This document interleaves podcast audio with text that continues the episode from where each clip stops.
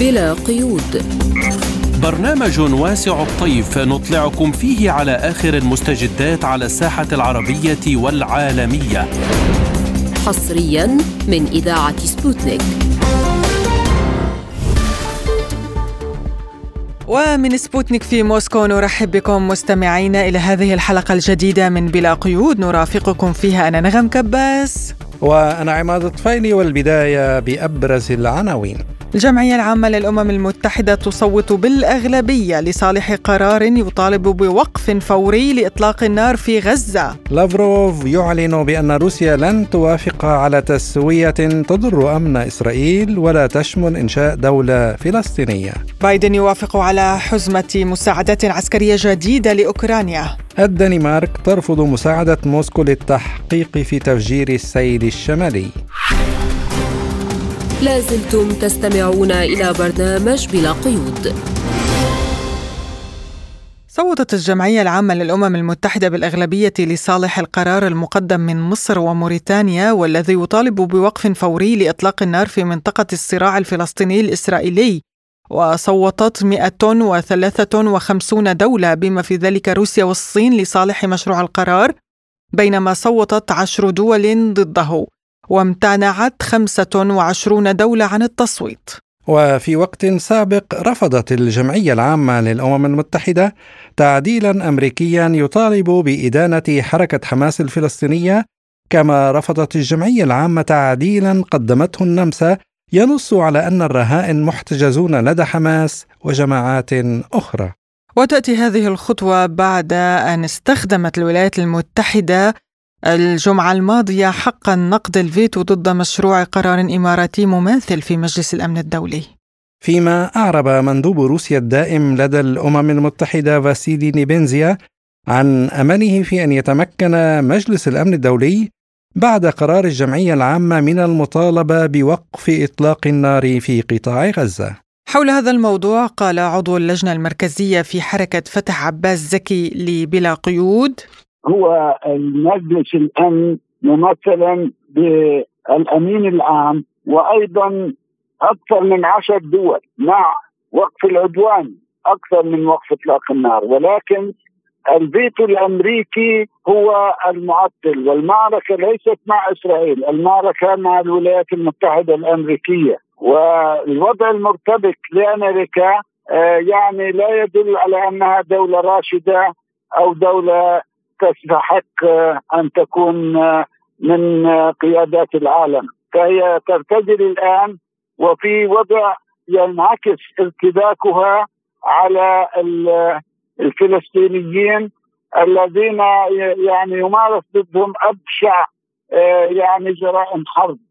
ويعني أشياء يعجز عنها الجبين يعني يندى لها الجبين البشريه بالتالي هذا مهم جدا إنه العالم كله يقف إلى جانب القضية الفلسطينية باستثناء هؤلاء العشرة الذين رفضوا والذين تقودهم الإدارة الأمريكية التي يعني تشكل أو تمثل فقدان للوعي الإنساني السياسي الأخلاقي إلى آخره. وفيما يخص ما ستقوم به إسرائيل بغمر الأنفاق تحت الأرض في قطاع غزة يقول زكي.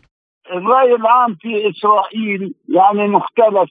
هناك الآن مجموعة متطرفة في إطار حكومة الحسم الترمودية التي تعتبر أن اليهود هم شعب الله المختار والآخرين يستحقون القتل أو ليس آه، لهم وجود. بالتالي هناك أيضا شعور بإسرائيل بأنهم يخوضون حربا خاسرة وهناك أيضا يعني مفاجآت كبيرة وكراهية شديدة بين أوساط آه، الإسرائيليين خاصة وأن اليهود في العالم يعني حسموا أمرهم ونادوا بأعلى صوتهم. في أمريكا في الكونغرس في مركز الصهيونيه في نيويورك لا تقتلوا اطفال فلسطين باسم اليهود. كفانا ما فينا. يعني هم الآن أمريكا والصهاينه يحركون هولوكوست جديد. يعني يضعون اليهود الآن أمام كراهية واسعة. لم تعد من الفلسطينيين اللي واقعين تحت الاحتلال. بل كل الذين آه، يعني كانوا يراهنوا على قوانين الإنسان على الديمقراطية على الحياة الأفضل وبالتالي إسرائيل متوقع أن يكون فيها كل شيء من الكراهية والأحقاد ومن التسامح والخوف على المستقبل. وحول توقعات واشنطن بانتهاء العملية العسكرية في غزة في نهاية أوائل العام المقبل يقول زكي هذه يعني بقول الشبعان بفت للجوعان شوي شوي كل ساعة قتال وكل ساعة تعتبر تدمير شامل للحياة البشرية تعتبر تطهير عرقي تعتبر جرائم حرب. هذا الأمر يعني الذي يتلذذ ويسمع ويسمح أيضا بإبادة للفلسطينيين. هذا ما له علاقة لا بالسياسة ولا بالأخلاق وسيدفع مهما كانت سيدفع ثمن باهظ وسينعكس عليه لأنه لم يعد العالم يعني يقبل هذه المزاجية وهذه الأنجوية وهذه آه، يعني الوحوش البشرية التي يعني تحتمي في ظل الولايات المتحدة المقادة آه، يعني فعلا آه، من إدارة متصهينه. وحول كيفية انتهاء هذه العملية العسكرية الإسرائيلية في ظل الخسائر الهائلة التي يتكبدها الجيش الإسرائيلي يقول زكي. يعني هذا اللي بقرر الميدان، كيف تنتهي؟ أنا أنا بقول لك إسرائيل يعني في عندها خسائر كبيرة هم بكذبوا بعض. يعني تصريحات الرسميين تختلف مع ما ينشر في الصحافة. وأيضا ما يشاهد بالعين المجردة سواء في المستشفيات سواء آه، في الميدان. وبالتالي آه، هذا الجيش مسكون بالرعب ولا ولا يصدق إلا إذا قتل غيره ولا يطمئن إلا إذا دمر آه، يعني كل كل مؤيدات الحياة البشرية من مباني من مدارس من كنائس من مساجد إلى آخره. وبالتالي الذي يقرر هو الميدان. الميدان هزيمة عسكرية ساحقة للجيش العدوان وللمرتزقة ولأمريكا التي هي تقود الحرب باعتبار آه، الكابينت الحكومة يشارك فيها آه، رئيس الولايات المتحدة مهما كانت الكراهية بينه وبين نتنياهو وأيضا بلينكن الذي قال أنا لست وزيرا لخارجية دوله عظمى أنا يهودي جئت لأشارك آه، أهلي يعني. فبالتالي آه، نحن ننتظر ولكن هذا الفلسطيني الضحية هذا الفلسطيني صاحب الحق يقابل إرهابيين محتلين الأرض ولكن الحقيقة آه، يقلبها المتحكمون برقاب العالم. الذين يفوزوا على روسيا وعلى العالم آه، الحصارات وعلى إيران وغيرها. هذا هؤلاء مهما طالت يعني سيطرتهم هم إلى زوال. وفيما إذا كانت تل أبيب تستعد لفتح جبهة حرب واسعة النطاق مع أنصار الله في اليمن يقول زكي. لا ليس بوسع لا أمريكا ولا إسرائيل فتح هذه الجبهة لأنه حرب المياه واتساع المعركة. هذه فيها عناصر آه، كثيرة ستكون مفاجئة للهيمنة الصهيونية التي لم تعد قادرة آه، يعني على التوازن في ظل هذه العواصف العاتية خاصة إذا ما اشتعلت حرب المياه واتسعت أيضا آه، لتأخذ مدى إقليمي. وقد يتجاوز الحرب في الإقليم. استمعنا إلى عضو اللجنة المركزية في حركة فتح عباس زكي كان معنا من رام الله. لازلتم تستمعون إلى برنامج بلا قيود. في الوقت نفسه قام الجيش الإسرائيلي مؤخرا بتحريك سفينة صواريخ من نوع ساعر ستة باتجاه البحر الأحمر وذلك للمرة الأولى منذ بدء الحرب على قطاع غزة. مؤكدا أن قوات البحرية الإسرائيلية قامت بتحريك السفينة بهدف حماية السفن الإسرائيلية وبعث رسالة تهديد لليمن. وللتعليق على هذا الموضوع إليكم ما يقوله لبرنامجنا الخبير في الشأن اليمني أحمد البحري.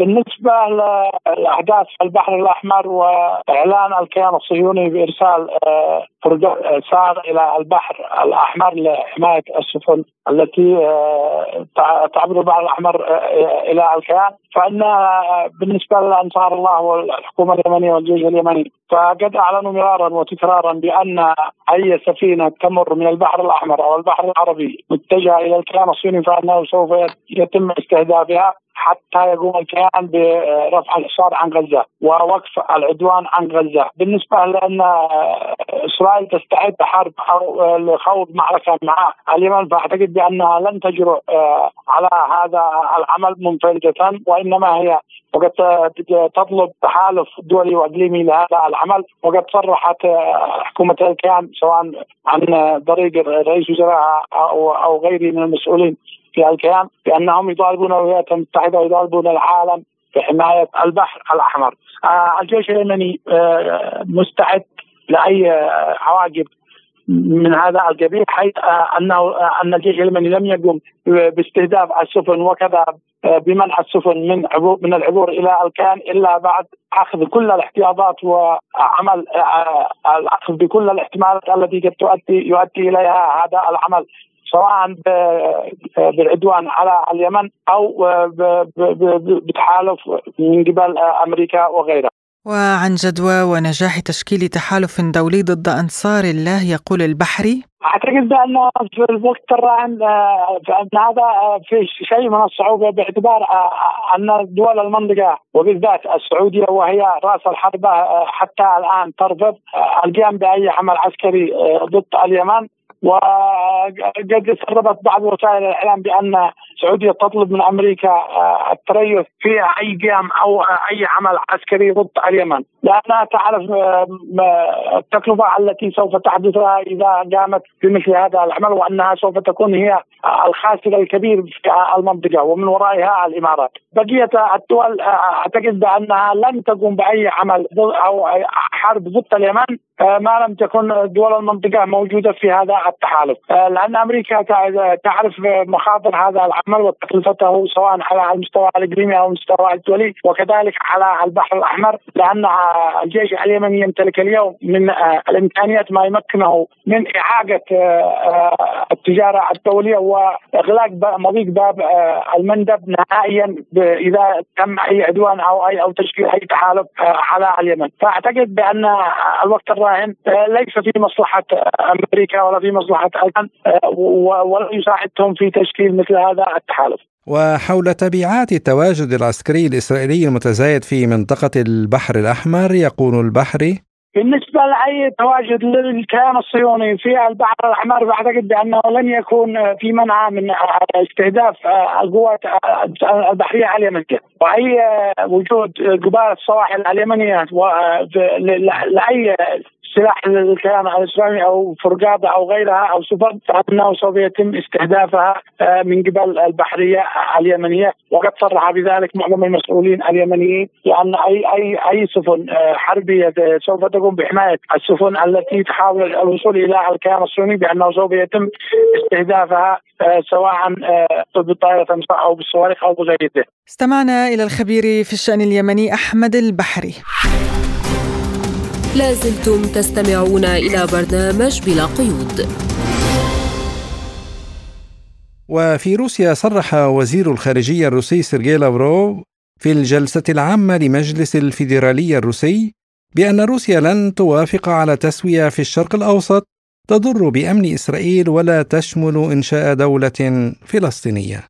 وقال لافروف نحن منذ البداية ادنا بشدة بما في ذلك من خلال كلمات الرئيس الروسي فلاديمير بوتين الهجوم الذي نفذته حماس ضد المدنيين الإسرائيليين في السابع من تشرين الأول أكتوبر الماضي والذي أدى إلى سقوط عدد كبير من الضحايا ودعونا بشكل عاجل إلى ضرورة قمع مثل هذه الأنشطة.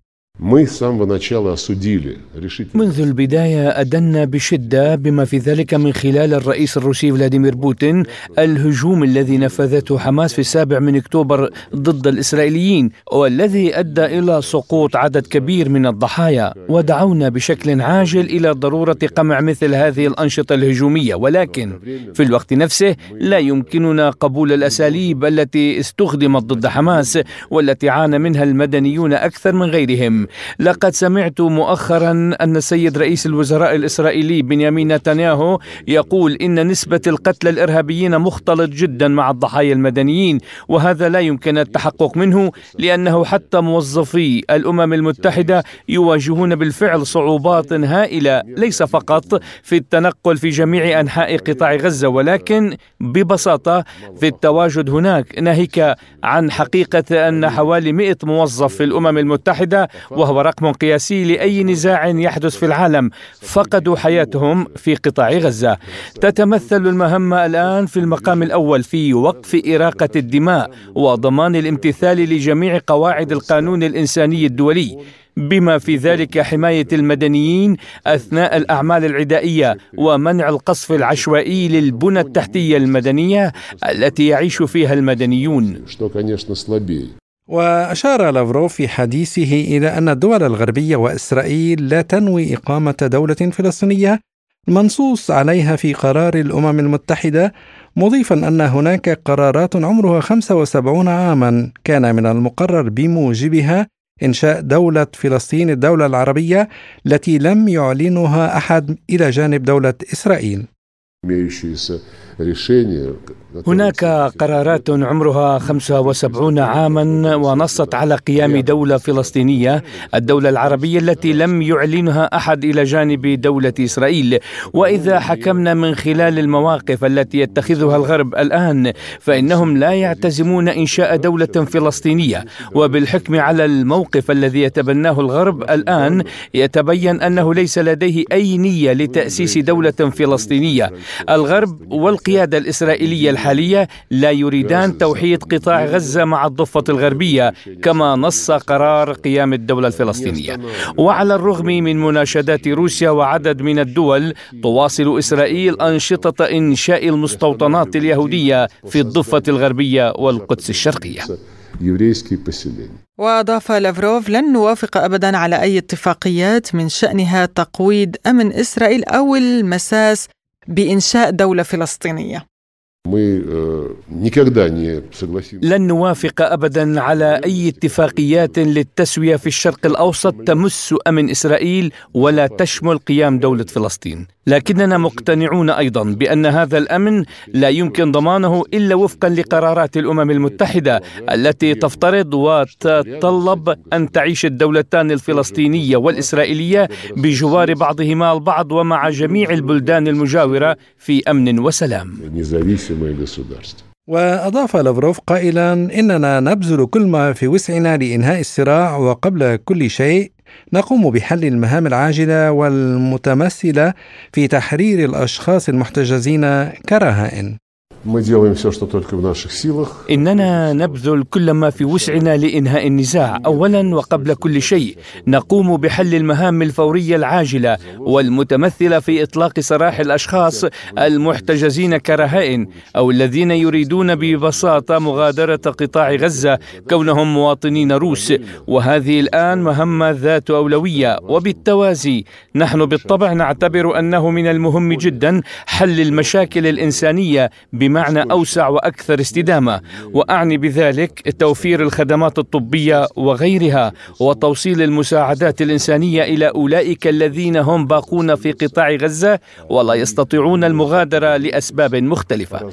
المهمة الثالثة من حيث الأولوية هي وقف إطلاق النار ليس فقط من أجل حل بعض المشاكل الإنسانية بل على أساس مستدام ودائم وذلك من أجل حل المشكلة التي لم يتم حلها ولا تحل منذ 75 عام وهي مشكلة إنشاء الدولة الفلسطينية. كان هذا ما صرح به وزير الخارجية الروسي سيرجي لافروف ويمكنكم مستمعين متابعة اللقاء كاملا على الموقع الإلكتروني لسبوتنيك سبوتنيك dot إي إي. ومتابعة لهذا الموضوع إليكم ما يقوله لبرنامجنا الكاتب والمحلل السياسي الروسي أندري أونتيكاف.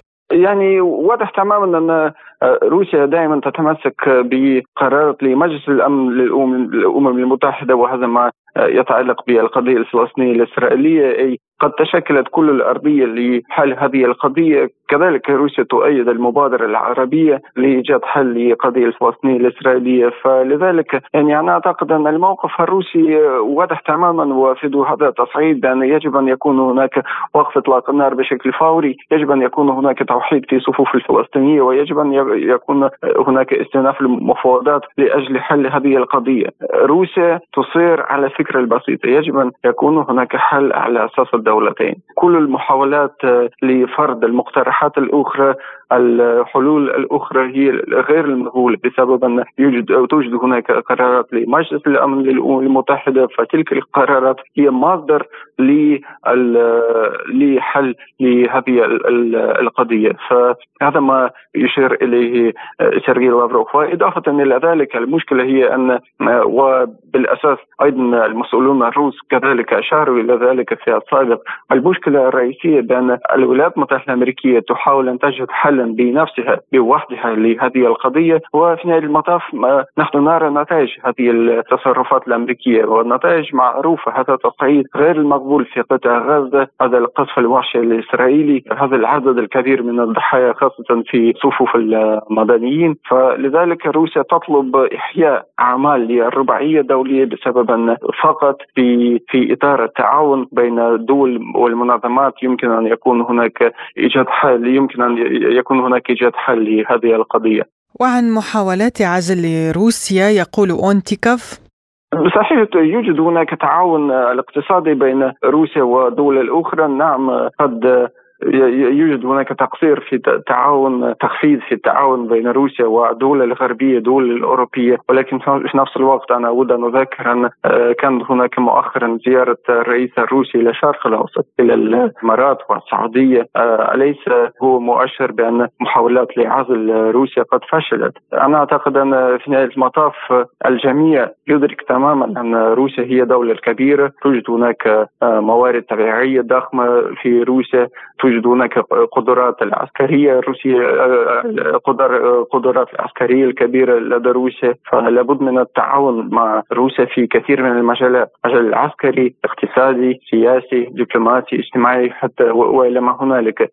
نعم توجد هناك محاولات لتجاهل روسيا من قبل أمريكا من قبل الدول الأوروبية ولكن يتم املاء الفراغ من قبل الدول الأخرى الدول الآسيوية دول الشرق الأوسط. فهذا ما نراه حاليا. حاليا بعد هذه الأشهر من العملية العسكرية الروسية في أوكرانيا. أي تغيرات جذرية على الساحة العالمية إقامة الاتصالات الجديدة إقامة التواصلات الجديدة إقامة شبكة التعاون الجديدة بين روسيا والدول الأخرى. وعن إعلان لافروف بأن مجموعة بريكس إحدى أهم قواعد العالم المتعدد الأقطاب الذي يتم تشكيله الآن يقول أونتيكاف هذا صحيح بسبب نحن نرى اهتمام متزايد تجاه هذه المجموعة انضمام الدول الأخرى إلى هذه المجموعة بما في ذلك دول من منطقة الشرق الأوسط. فعلى ما يبدو الجميع يدرك تماما عندما تتوحد دول مثل آه، روسيا والصين والهند وغيرها فهذا يعطي فرصة أولا لتبادل الآراء بخصوص القضايا العالقة وهذا يعطي الفرصة كذلك لإيجاد لإقامة الاتصالات الجديدة التعاون في المجالات الجديدة التعاون في المجال الاقتصادي وإلى ما هنالك. أي على ما يبدو الجميع يدرك تع... هذا تعزيز التعاون بين الدول الكبيرة مثل روسيا والصين والهند. فهذا يؤدي إلى اهتمام المتزايد ولانضمام لهذه المجموعة لكي يكون هناك توسيع هذا التعاون. استمعنا إلى الكاتب والمحلل السياسي أندري أونتيكوف. لازلتم تستمعون إلى برنامج بلا قيود. وإلى الشأن الأوكراني حيث أعلن الرئيس الأمريكي جو بايدن أن الولايات المتحدة ستواصل إمداد أوكرانيا بالأسلحة متى كان ذلك ممكنا قائلا عقب لقائه مع نظيره الأوكراني فلاديمير زيلينسكي. سنواصل إمداد أوكرانيا بالأسلحة والمعدات الحيوية لأطول فترة ممكنة لكن قدرتنا على مساعدة أوكرانيا ستتقلص دون الحصول على تمويل إضافي من الكونغرس. وأشار بايدن إلى أن حزمة المساعدات العسكرية الجديدة المقدمة لأوكرانيا والتي تمت الموافقة عليها تشمل ذخيرة لأنظمة الدفاع الجوي وذخيرة مدفعية مؤكدا أن واشنطن لن تدير ظهرها لأوكرانيا. بدوره قال زيلينسكي إن بلاده لن تتخلى أبدا عن القتال ضد القوات الروسية لكنه حذر من أنه ومن دون المزيد من المساعدة سيصبح الصراع أكثر وحشية حيث يتنازل جيشه حتما عن الأراضي لخصمه المصمم والمسلح جيدا. ولمناقشة هذا الموضوع ينضم إلينا عبر الهاتف رئيس مركز آسيا للدراسات والترجمة الدكتور أحمد مصطفى. أهلا بك سيدي الكريم في برنامج بلا قيود. أهلا بكم. يعني بايدن يوافق على حزمة جديدة من المساعدات لأوكرانيا بقيمة 200 مليون دولار هل هي هذه هي الحزمة الأخيرة من المساعدات العسكرية لكييف يعني بما أنه الأموال المخصصة لأوكرانيا بدأت تنفذ؟ آه بداية أحب أقول لك أن المديونية الأمريكية وهذا بموجب ساعة الدين الداخلية وصلت إلى 32 تريليون دولار يعني بحجم 100 ألف آه دولار لكل مواطن أمريكي وهذا عبء ثقيل جدا على الميزانية الأمريكية وينذر بكارثة مالية وفضيحة مالية مثل الذي حدثت في 2008 ولا يحمد عقباها لا نعرف آه، هو بايدن وعد لكن هل سيوافق الكونغرس؟ توجد معارضة كبيرة جدا من الجمهوريين لهذه الأمور وخصوصا مع أزمة غزة الحالية ونفاذ الأموال المواطن الأمريكي لديه غضب كبير لكي يدفع ضرائب لهذا النظام الفاشل ولهؤلاء الساسة المقامرين والذين لم يحققوا أي انتصار ولن يحققوا أي انتصار لأنها أصبحت معركة محسومة كما نسمع التقارير. وأن بريطانيا نفسها التي سولت لها نفسها الزج بأوكرانيا في أتون الحرب هي نفسها التي تحاول حاليا إقناع أوكرانيا كما سمعنا منذ عدة أيام من خلال بعض الصحف البريطانية بالعدول والجلوس إلى روسيا لحدوث تسوية أو مفاوضات. نعم لكن دكتور أحمد الرئيس الأمريكي بايدن يعتبر انه مسألة انضمام أوكرانيا إلى الناتو سيتم النظر فيها بعد النصر في الصراع يعني متأمن الرجل بالفوز آه في مثل مثل بالبلدي يقولوه في مصر موت يا قمار طيب إلى أي مدى يمكن أن نأخذ مثل هذه التصريحات على محمل الجد؟ يعني في ضوء الواقع. ولا 5% ولا 5% في ضوء الواقع لأن كما قلت لك أن حاليا هناك حالة غضب هناك وعي لدى الجماهير الأمريكية آه، نشاهده يوميا عبر الفضائيات. مهما حاولوا التعتيم آه، هناك عندك منصة مثلا إكس آه، وهي منصة محترمة ومحايدة تظهر مدى تعاطف الأمريكان في قضية غزة تظهر مدى تعاطف الأمريكان من دفع أي أموال في أوكرانيا. تظهر أن المواطن الأمريكي و المثقفين البعيدين عن أي ضغوط آه، هم أنفسهم يرون أنهم خدعوا في موضوع أوكرانيا وخدعوا آه، كذلك فيما يخص إسرائيل وأنها أكبر دولة تحمي حقوق الإنسان والديمقراطية في المنطقة. وهنا المواطن طبعا النسبة المتدنية آه، في آه، الاستطلاعات الرأي الخاصة ببايدن وخصوصا داخل على انتخابات رئاسة كما تعلمون في 2024 كل هذه الأمور مقتنعة آه، يعني تظهر عدم مصداقية ما يقوله بايدن وإن كان قابل للتحقيق من عدم. عضوة في الكونغرس الأمريكي قالت بأنه يمكن للسلطات الأمريكية إرسال قوات وإرسال جيش إلى أوكرانيا ما مدى يعني جدية هذه الخطوة برأيك أو إمكانية الإقدام عليها ومن النتائج المترتبة عليها؟ يعني إذا كانت لم تفلح قوات الناتو بكل ما أتوا به من مرتزقة للأسف ما بعد يعني انهيار الاتحاد السوفيتي وشعور الغرب بالاستقرار والانتصار بعد هذا آه الانحلال الذي يعتقدوا أن آه من خلاله روسيا قد هزمت أو كسبت واتضح العكس أن روسيا كانت تستعد جيدا للمعركة. آه أنت تعرفي أن آه، يعني المرتزق آه، الجيش الأمريكي غالبيه لا يوجد تجنيد إلزامي ده رقم واحد في الولايات المتحدة بموجب القوانين والدستور الأمريكي. هذا أحد أكبر العوائق. رقم اثنين غالبية الشباب في الغرب بشكل عام سواء في الولايات المتحدة أو في أوروبا تحولوا إما لنشطاء سلام أم نشطاء حقوق إنسان. ثالثا هذه مجتمعات تقوم على المادية الشديدة ليست كمجتمعات سيناء الشرقية كروسيا ومصر. والصين وإيران التي لديها الحس الوطني والمال لا يمثل لها قيمه في الحفاظ على أراضي الوطن والإحساس بالمواطنة لأن هم عبيد للدولار واليورو والاسترليني. فأنت تتكلمين رابعا الكلفة. أنت تعلمي أن المرتزق الواحد الذي كان يرسل إلى حتى سوريا أيام الخراب واستشراء الإرهاب ما بعد الثورات العربية كان يكلفهم من حوالي ثلاث ثلاثة إلى أربع ألاف يورو في, في الشهر. هذا تنفذ الميزانيات. فكيف لك أن هذا كذب الأمريكان أساتذة في الكذب وللأسف لا يمكنهم أبدا يعني الاستمرار في هذا الكذب. نعم دكتور أحمد إيلون ماسك يقول إن أوكرانيا لن تتمكن أبدا من إعادة شبه جزيرة القرم كما أنها تخاطر بخسارة مناطق أخرى إذا لم توافق على معاهدة سلام يعني هل يشير مثل هذا الخطاب في الغرب إلى الوعي بالانهيار الحتمي لنظام كييف وانتصار روسيا الحتمي؟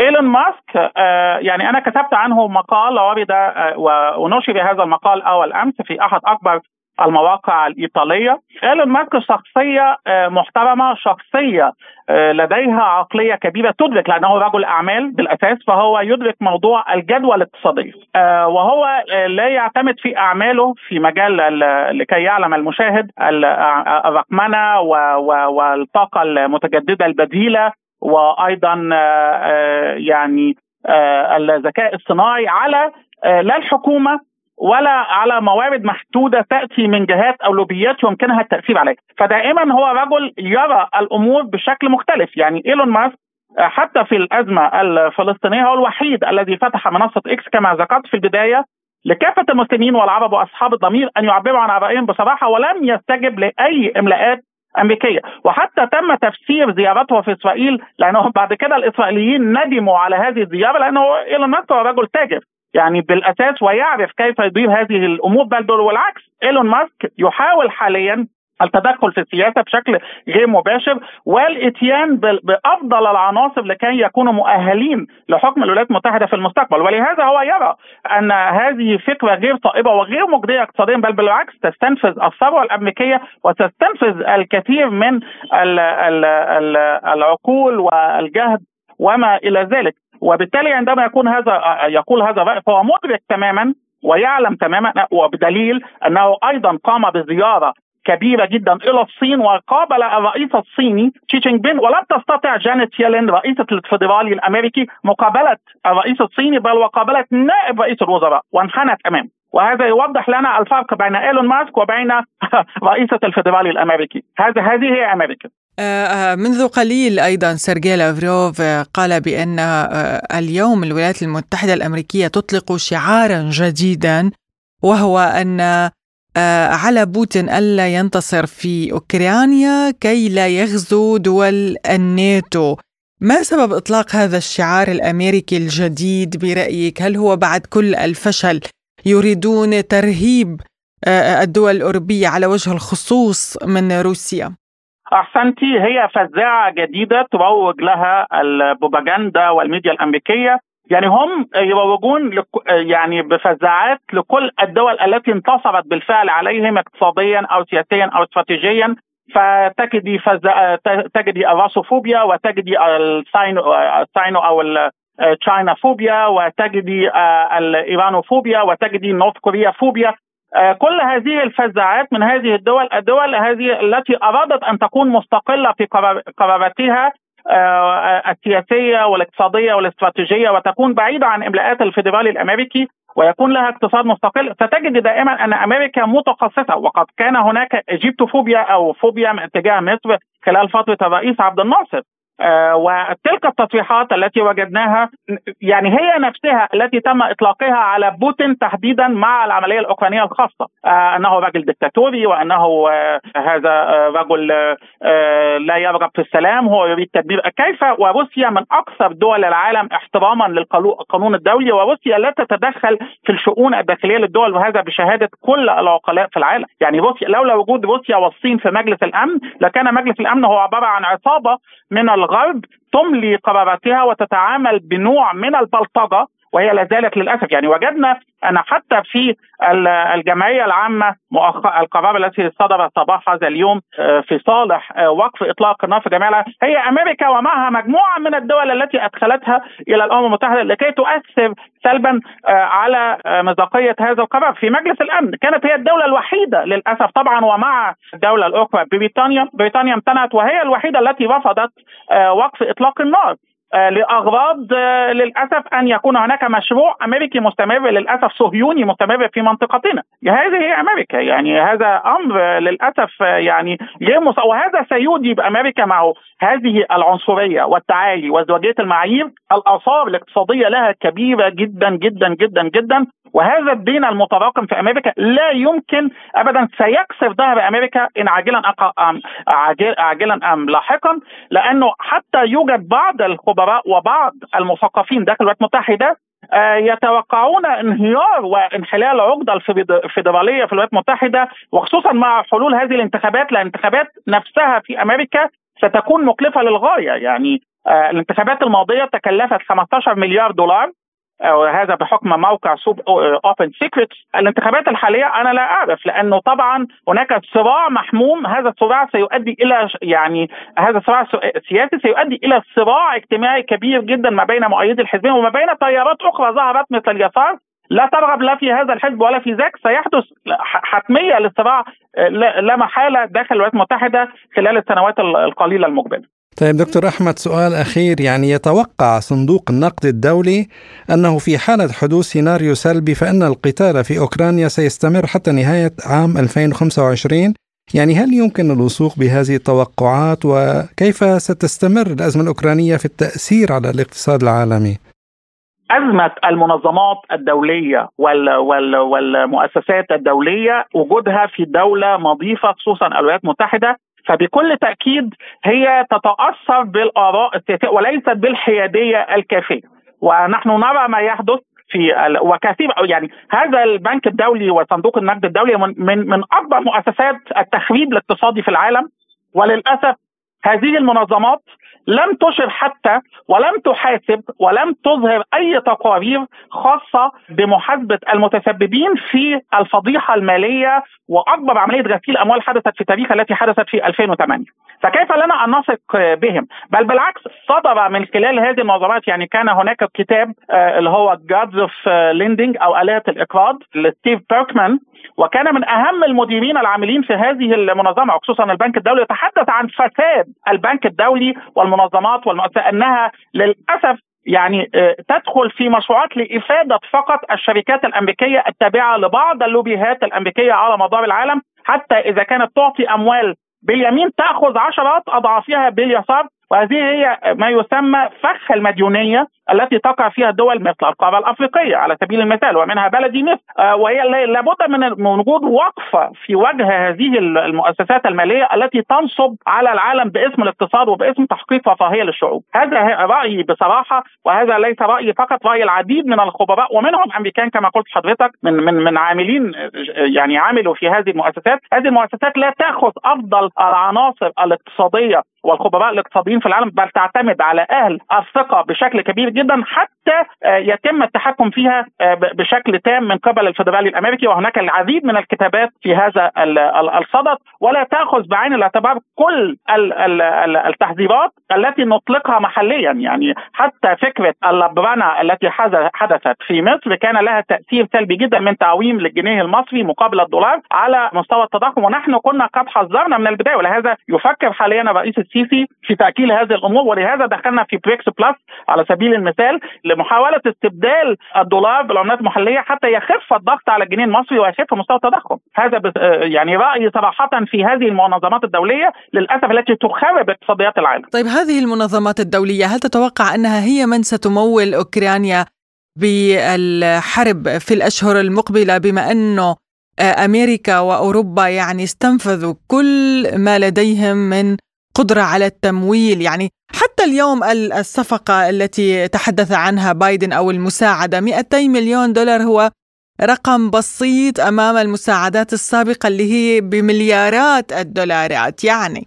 هل هذا يعني إنه الدول ستلجأ إلى هذه المنظمات لتمويل الحرب؟ لا يعني المنظمات لا تمول حروب لأن ستكون فضيحة كبيرة لكن تلجأ يعني هذه دولة أمريكا تلجأ إلى رجال أعمال لهم مصالح في الانتخابات الأمريكية مع هذا المرشح أو ذاك فإذا كان بعض رجال الأعمال وكما وجدنا أن بايدن نفسه كرجل أعمال وابنه هانتر بايدن والمتورطان في يعني ابن هانتر متورط هو وشركاته داخل تركيا لأنهم مولوا هذه المعامل التي كانت تنتج الفيروسات والجراثيم والتي كان منها كورونا والتي اكتشفتها القوات الروسية والمخابرات الروسية عندما دخلت إلى الأراضي الأوكرانية. وهذا كان له لهدف كفي وهو وهذا بدعم من لوبيهات الدواء كما تعلمين لأن كانوا يعولون على إنقاذ الموقف الأمريكي من خلال نشر vaccine أمريكي من خلال شركة فايزر أو أسترازينيكا. وهذا سيعوض الخسائر بالتريليونات الموجودة في الاقتصاد الأمريكي ولكن فشلوا في مقابل الفاكسينات التي سبوتنيك 5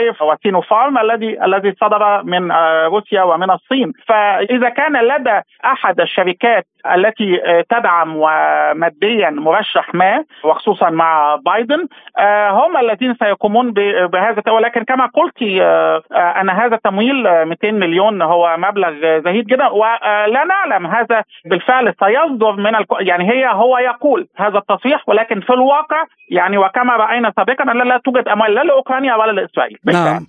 نعم. رئيس مركز آسيا للدراسات والترجمة الدكتور أحمد مصطفى شكرا لك على هذه المشاركة معنا. العفو العفو شكرا جزيلا. أسعد دائما بالمشاركة معنا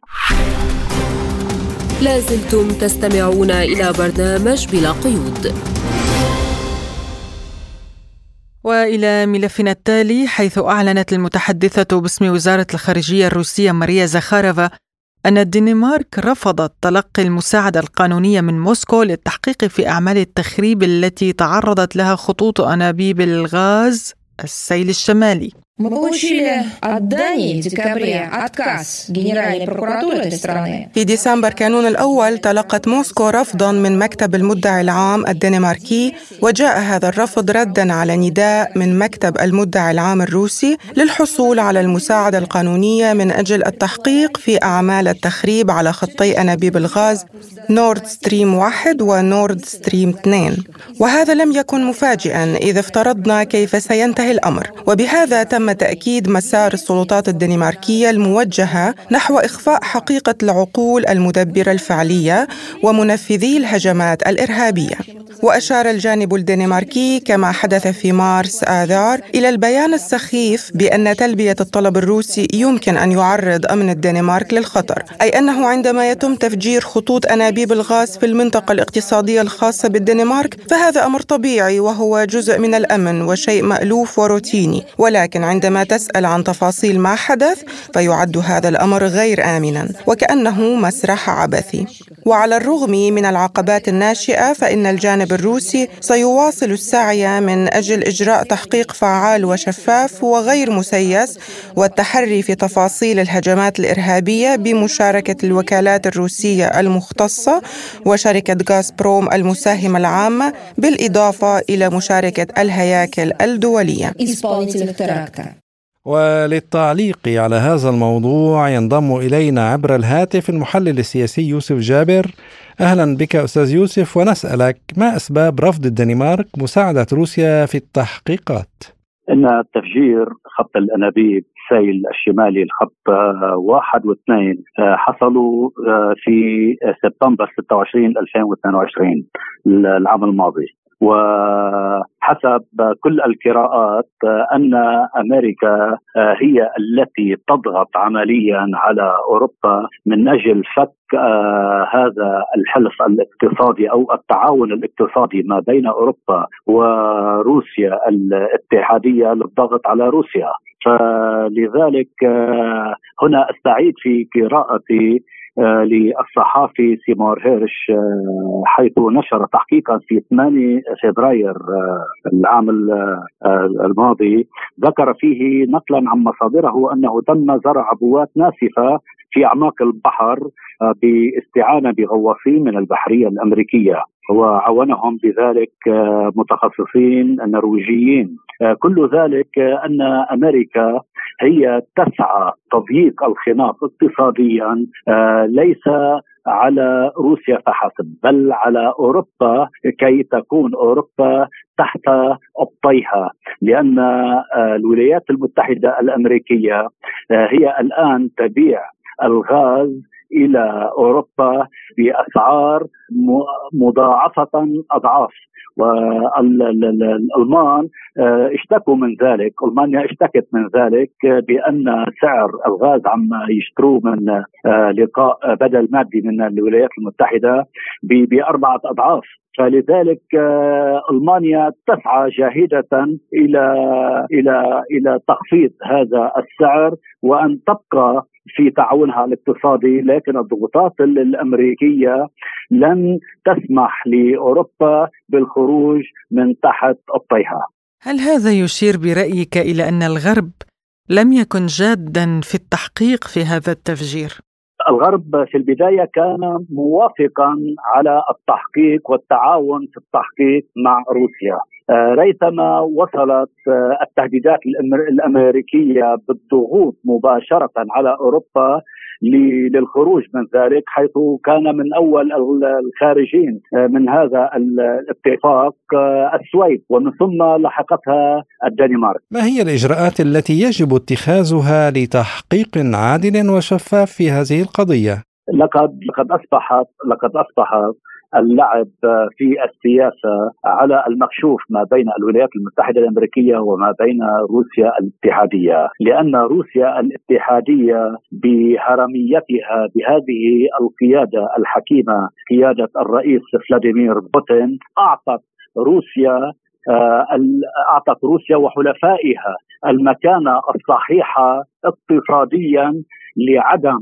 تدخل أمريكا في كل القرارات هنالك هي الحرب هي الحرب اقتصادية أكثر ما تكون حرب سياسية فلذلك تسعى أمريكا إلى إلى إلى إلى الضغط على أوروبا أكثر فأكثر من أجل عدم فتح علاقات اقتصادية مع أوروبا. المحلل السياسي يوسف جابر كنت معنا عبر الهاتف شكرا لك على هذه المداخلة.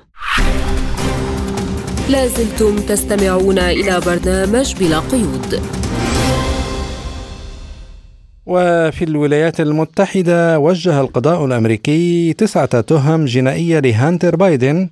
نجل الرئيس الأمريكي جو بايدن تتعلق بالتهرب من ضرائب بقيمة مليون وأربعمائة ألف دولار بين عامي 2016 و 2020 بحسب وثيقة صادرة عن مكتب المدعي الخاص في قضية الضرائب. وأنفق هذه المبالغ بدلا من ذلك على الفنادق الفاخرة وتأجير المنازل والسيارات. وسيدلي هانتر بايدن بشهادته أمام الكونغرس الأمريكي في إطار التحقيق في علاقاته التجارية غير القانونية مع والده واستخدام نفوذ جو بايدن لإثراء مال مشترك كما يخطط الجمهوريون لاستخدام الأدلة لعزل الرئيس. وللخوض في هذا الموضوع ينضم إلينا عبر الهاتف الباحث بالشأن الأمريكي ستيفن صهيوني أهلا بك أستاذ ستيفن في برنامج بلا قيود يعني تهم لابن بايدن بالتهرب الضريبي ما تأثير ذلك على الرئيس نفسه؟ ما يحصل الآن مع جو بايدن وابنه آه، يؤثر بشكل كبير على الانتخابات القادمة حظوظه في في الربح، فبالإضافة إن اسهمه منخفضة بسبب دعمه بالحرب على غزة، تأتي هذه المحاكمة وهذه الفضيحة لجو بايدن وابنه، ما يفعله اليوم الجمهوريون هي هذه المحاكمة هي رد من قبل الجمهوريين على الديمقراطيين لأن الديمقراطيين فعلوا نفس الشيء مع الرئيس السابق دونالد ترامب في عزل ترامب. الآن أتى دور الجمهوريين سيعزلون جو بايدن. رد هذه اليوم ما يحصل في الولايات المتحدة الأمريكية انقسام كبير ويحصل عراك سياسي وما يحصل اليوم للأيام القادمة وفي السنوات القادمة. سيسبب شق أكبر لأن ما يحصل اليوم الولايات المتحدة الأمريكية أصبحت منقسمه بشكل كبير والجمهوريين يريدون معاقبة بايدن لما فعلوه بترامب. هل تتوقع محاكمة الإبن بطريقة عادلة وشفافة؟ نعم سيتم محاكمته بشكل عادل وشفافة وأرى أنه سيدخل قد يكون هناك الذهاب إلى السجن لأن ما فعله هي مخالفة وضد القانون الأمريكي وكسر كل الأعراف واستخدم نفوذ والده. لذلك الجمهوريين سيفعلون كل ما بوسعهم لإدخاله السجن. يعني من الواضح وجود انقسام بين الجمهوريين والديمقراطيين يعني كيف سيؤثر ذلك على السياسة الأمريكية برأيك؟ اليوم السياسة الأمريكية ما ما ما يريده الديمقراطيين الجمهوريون يريدون العكس مهما كان الأمر. الديمقراطيين يدعمون أوكرانيا ترامب والجمهوريون يريدون إيقاف الدعم مع أوكرانيا. كل والعكس صحيح. كل ما يريده الجمهوريون يريدون الديمقراطيون إبطاله فعل العكس. لذلك نرى أن هناك تخبط كبير داخل الولايات المتحدة الأمريكية. إن كان في حتى الانقسام وحصل وصل إلى الشارع. اليوم الشارع الأمريكي منقسم بشكل كبير بين ترامب والجمهوريون واليمين المتطرف العرق الأبيض المتعصب وبين الديمقراطيون والمهاجرين. الموضوع أكبر بكثير من فقط سياسة خارجية السياسة الداخلية والأمور الاقتصادية والحياة المعيشية الصعبة لما يحصل في الولايات المتحدة الأمريكية. كل هذا سيسبب في السنوات القادمة انفجار داخل الولايات المتحدة الأمريكية. هل تتوقع أن يتطرق الجمهوريون إلى الأنشطة البيولوجية غير الشرعية في أوكرانيا لابن بايدن؟ بالتأكيد لأن الجمهوريون اليوم خاصة أن الولايات المتحدة الأمريكية هي على أبواب انتخابات في أقل من عام تقريبا آه والمرشح الأبرز اليوم في الساحة هو آه المرشح الجمهوري دونالد ترامب الديمقراطيين ومرشحهم الرئيس بايدن اسمه منخفضه جدا لعدة أسباب وكما قلت أو أحد الأسباب الرئيسية هو دعم للجرائم التي تحصل في قطاع غزة. لذلك سيفعلون الجمهوريون كل ما كل ما بوسعهم من أجل وفتح كل ملفات والفضائح للديمقراطيين وكل من يتعلق وكل من يتعلق بالديمقراطيين ببايدن وحتى كلينت وحتى الكل يعني حتى ملفات سابقة يريدون فتحها من أجل فضح من أجل استخدامها في هذه الورقة في الانتخابات. الباحث بالشأن الأمريكي ستيفن صهيوني شكرا لك على هذه المداخلة من المعروف يعني لدى ابن الرئيس الأمريكي هانتر بايدن علاقات اقتصادية جيدة مع المسؤولين في أوكرانيا. يعني عنده مشاريع اقتصادية كبيرة وأراضي وإلى آخره. ولهذا نلاحظ بأن إدارة بايدن تدافع بشراسة عن نظام كييف.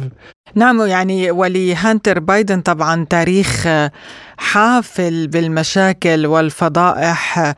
هو الابن الوحيد طبعا للرئيس جو والمدلل بايدن. والمغنج.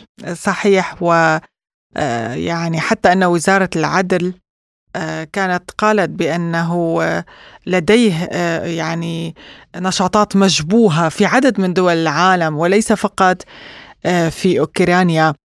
وطبعا تعلم بأن الجمهوريون اليوم يستغلون هذا الموضوع من أجل يعني الأخذ بالثأر لترامب لأنه هم أيضا فتحوا ملفات لدونالد ترامب عن الفساد وهم يقولون يعني كما يقول المثل الشعبي اللي بيته من إزاز ما بيرمي بحجاره الناس. فليس أفضل حالا يعني هانتر بايدن توصل إلى اتفاق مع المدعين العامين للاعتراف بالذنب في التهرب الضريبي والاعتراف أيضا بحيازة سلاح بشكل غير قانوني تعاطي المخدرات أيضا يعني بالطبع يعني السؤال الحالي يعني هو فعلا هل ستم ستتم محاكمة هانتر بايدن فعلا؟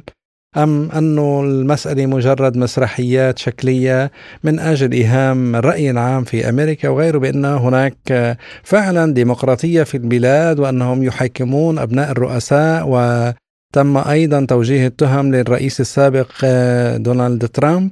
وإلى آخره، لكن في النهاية لا أعتقد بأنه سيكون هناك أي شيء فعلي جزائي س يعني سيطال ابن الرئيس. نعم وأيضا يا عماد جادل الرئيس ترامب والحزب الجمهوري آه، بأن التعاملات التجارية الخارجية التي تورط فيها نجل بايدن مثيرة للشكوك وتنطوي على تضارب في المصالح ففي الفترة ما بين 2013 و 2016 آه، شغل مقعدا في مجلس إدارة شركة الأسهم الخاصة الصينية BHR Partners آه، كعضو غير مدفوع الأجر ثم امتلك لاحقا حصة 10% من أسهمها. طبعا بعد آه، آه، ذلك كان هناك تعاملات تجارية في أوكرانيا. انضم هانتر إلى أيضا مجلس إدارة شركة غاز أوكرانية. وقال بأنه يحصل على راتب منها يصل إلى خمسين ألف دولار شهريا. آه، حينها كان والده يشارك بنشاط في أعمال مكافحة الفساد في أوكرانيا حسب تعبيره. آه، وحشد قادة غربيين أيضا آه، للدعوة إلى إقالة المدعين في أوكرانيا وتدخلوا بالسياسة الأوكرانية في البرلمان الأوكراني وأيضا في يعني الشركات الأوكرانية النشاطات الأوكرانية المخابر البيولوجية والكيميائية التي اكتشفتها العملية الروسية الخاصة. نعم وهناك نقل موقع أمريكي عن اشخاص مقربين من الرئيس جو بايدن أنه لا توجد مشكلة تثير غضب الرئيس وتزعجه أكثر من الهجوم على ابنه هانتر، يعني هانتر هو أهم شيء في هذه الحياة وغير ذلك لا في ديمقراطية ولا في عدالة ولا في أي شيء، المهم أنه ابنه يكون بحاله جيده ولا أحد يتعاطى معه. لازلتم تستمعون إلى برنامج بلا قيود وإلى أخبار سياسية متفرقة أعلن المكتب الإعلامي الحكومي في غزة مقتل الصحفي في قناة الميادين عبد الكريم عودة في القصف الإسرائيلي على قطاع غزة ليرتفع عدد الصحفيين القتلى إلى 87 منذ بدء الحرب. قالت أورسولا فون دير لاين رئيسة المفوضية الأوروبية إنها تؤيد فرض عقوبات على المستوطنين الإسرائيليين في الضفة الغربية المحتلة محذرة من تأثيرها على استقرار المنطقة ومنددة بتصاعد أعمال العنف من قبل المستوطنين الإسرائيليين ضد الفلسطينيين في الضفة الغربية. علق الأمين العام لجامعة الدول العربية أحمد أبو الغيط على نتيجة التصويت في الجمعية العامة للأمم المتحدة على مشروع القرار المصري الموريتاني لوقف إطلاق النار في غزة. وأكد أبو الغيط في منشور له على أن تأييد 153 دولة مشروع القرار يعكس الموقف الحقيقي للرأي العام الدولي الرسمي المؤيد لتلك الدعوة وليس مجلس الأمن. حذر ممثل برنامج الأغذية العالمي والمدير القطري في السودان إيديرو أن خطر نقص الغذاء قد يهدد أكثر من نصف سكان السودان إذا لم تتوقف الحرب بين القوات المسلحة وقوات الدعم السريع. هذه الحرب الدائرة منذ نيسان إبريل الماضي ودعا بشكل عاجل جميع أطراف النزاع إلى هدنة إنسانية والوصول دون قيود لمناطق الاحتياج لتجنب كارثة الجوع في موسم العجاف القادم. قال وزير الشؤون الدينية والأوقاف الجزائري يوسف بالمهدي إن الدستور الروسي مكسب كبير للعالم أجمع لأنه يتضمن بعدا دينيا وروحيا ويولي أهمية لحرية المعتقد. افتتح وزير الموارد البشرية السعودي المهندس أحمد بن سليمان الراجحي أعمال المؤتمر الدولي الأول لسوق العمل في الرياض وذلك بحضور أكثر من ستة آلاف مشارك من أربعين دولة. وأكد الوزير على ضرورة مواكبة المتغيرات في سوق العمل العالمي متوقعا أن يخلق نمو سوق العمل العالمي في مجال الذكاء الاصطناعي 133 مليون وظيفة جديدة بحلول عام 2030 تحتضن العاصمة الروسية موسكو الدورة التاسعة عشر للمنتدى الإسلامي العالمي بعنوان دور الزعماء الدينيين في حماية القيم الدينية والأخلاقية وتعزيز السلم والأمن. ويجمع المنتدى رجال دين وسفراء ومسؤولين من مختلف الدول الإسلامية والبلدان الأخرى في المسجد الجامع في موسكو. بحث وزير الخارجية السعودي فيصل بن فرحان مع نظيره الإيراني حسين أمير عبد اللهيان في جنيف آخر تطورات العلاقات الثنائية والإقليمية خاصة الوضع في فلسطين وغزة. وكان الوزيران قد وصلا إلى جنيف للمشاركة في اجتماع بمناسبة الذكرى السنوية الخامسة والسبعين للإعلان العالمي لحقوق الإنسان. قالت منسقة الشؤون الإنسانية بالأراضي الفلسطينية لين هيستينغز إن الأمم المتحدة لا تملك أي تأكيد لأنباء إغراق إسرائيل أنفاق غزة بمياه البحر محذرة من عواقب ذلك لأجيال إن حدث فعلا. وإلى هنا مستمعينا الكرام تنتهي حلقة برنامج بلا قيود. كنا معكم فيها اليوم أنا عماد طفيلي. وأنا نغم كباس إلى اللقاء. إلى اللقاء.